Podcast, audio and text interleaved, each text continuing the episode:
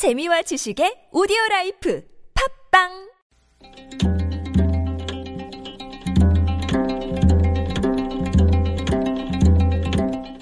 한문학자 장유승의 길에서 만난 고전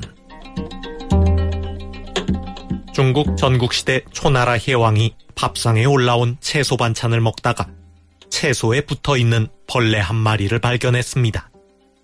요리사가 채소를 깨끗이 씻지 않은 탓이었습니다. 당시 초나라법에 따르면 왕이 먹는 음식을 소홀히 관리한 요리사는 사형에 처하게 되어 있었습니다. 왕은 고민에 빠졌습니다.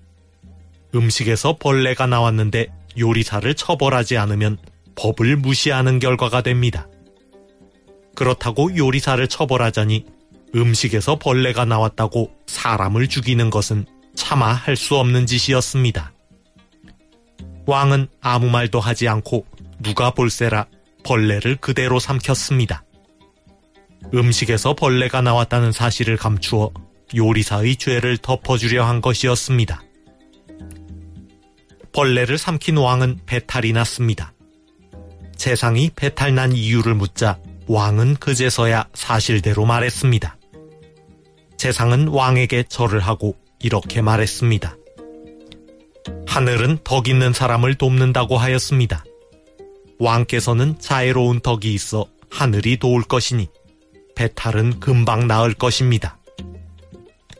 과연 저녁 무렵이 되자 벌레가 저절로 기어 나왔습니다. 왕의 배탈은 씻은 듯이 나았습니다. 논형 복허편에 나오는 이야기입니다.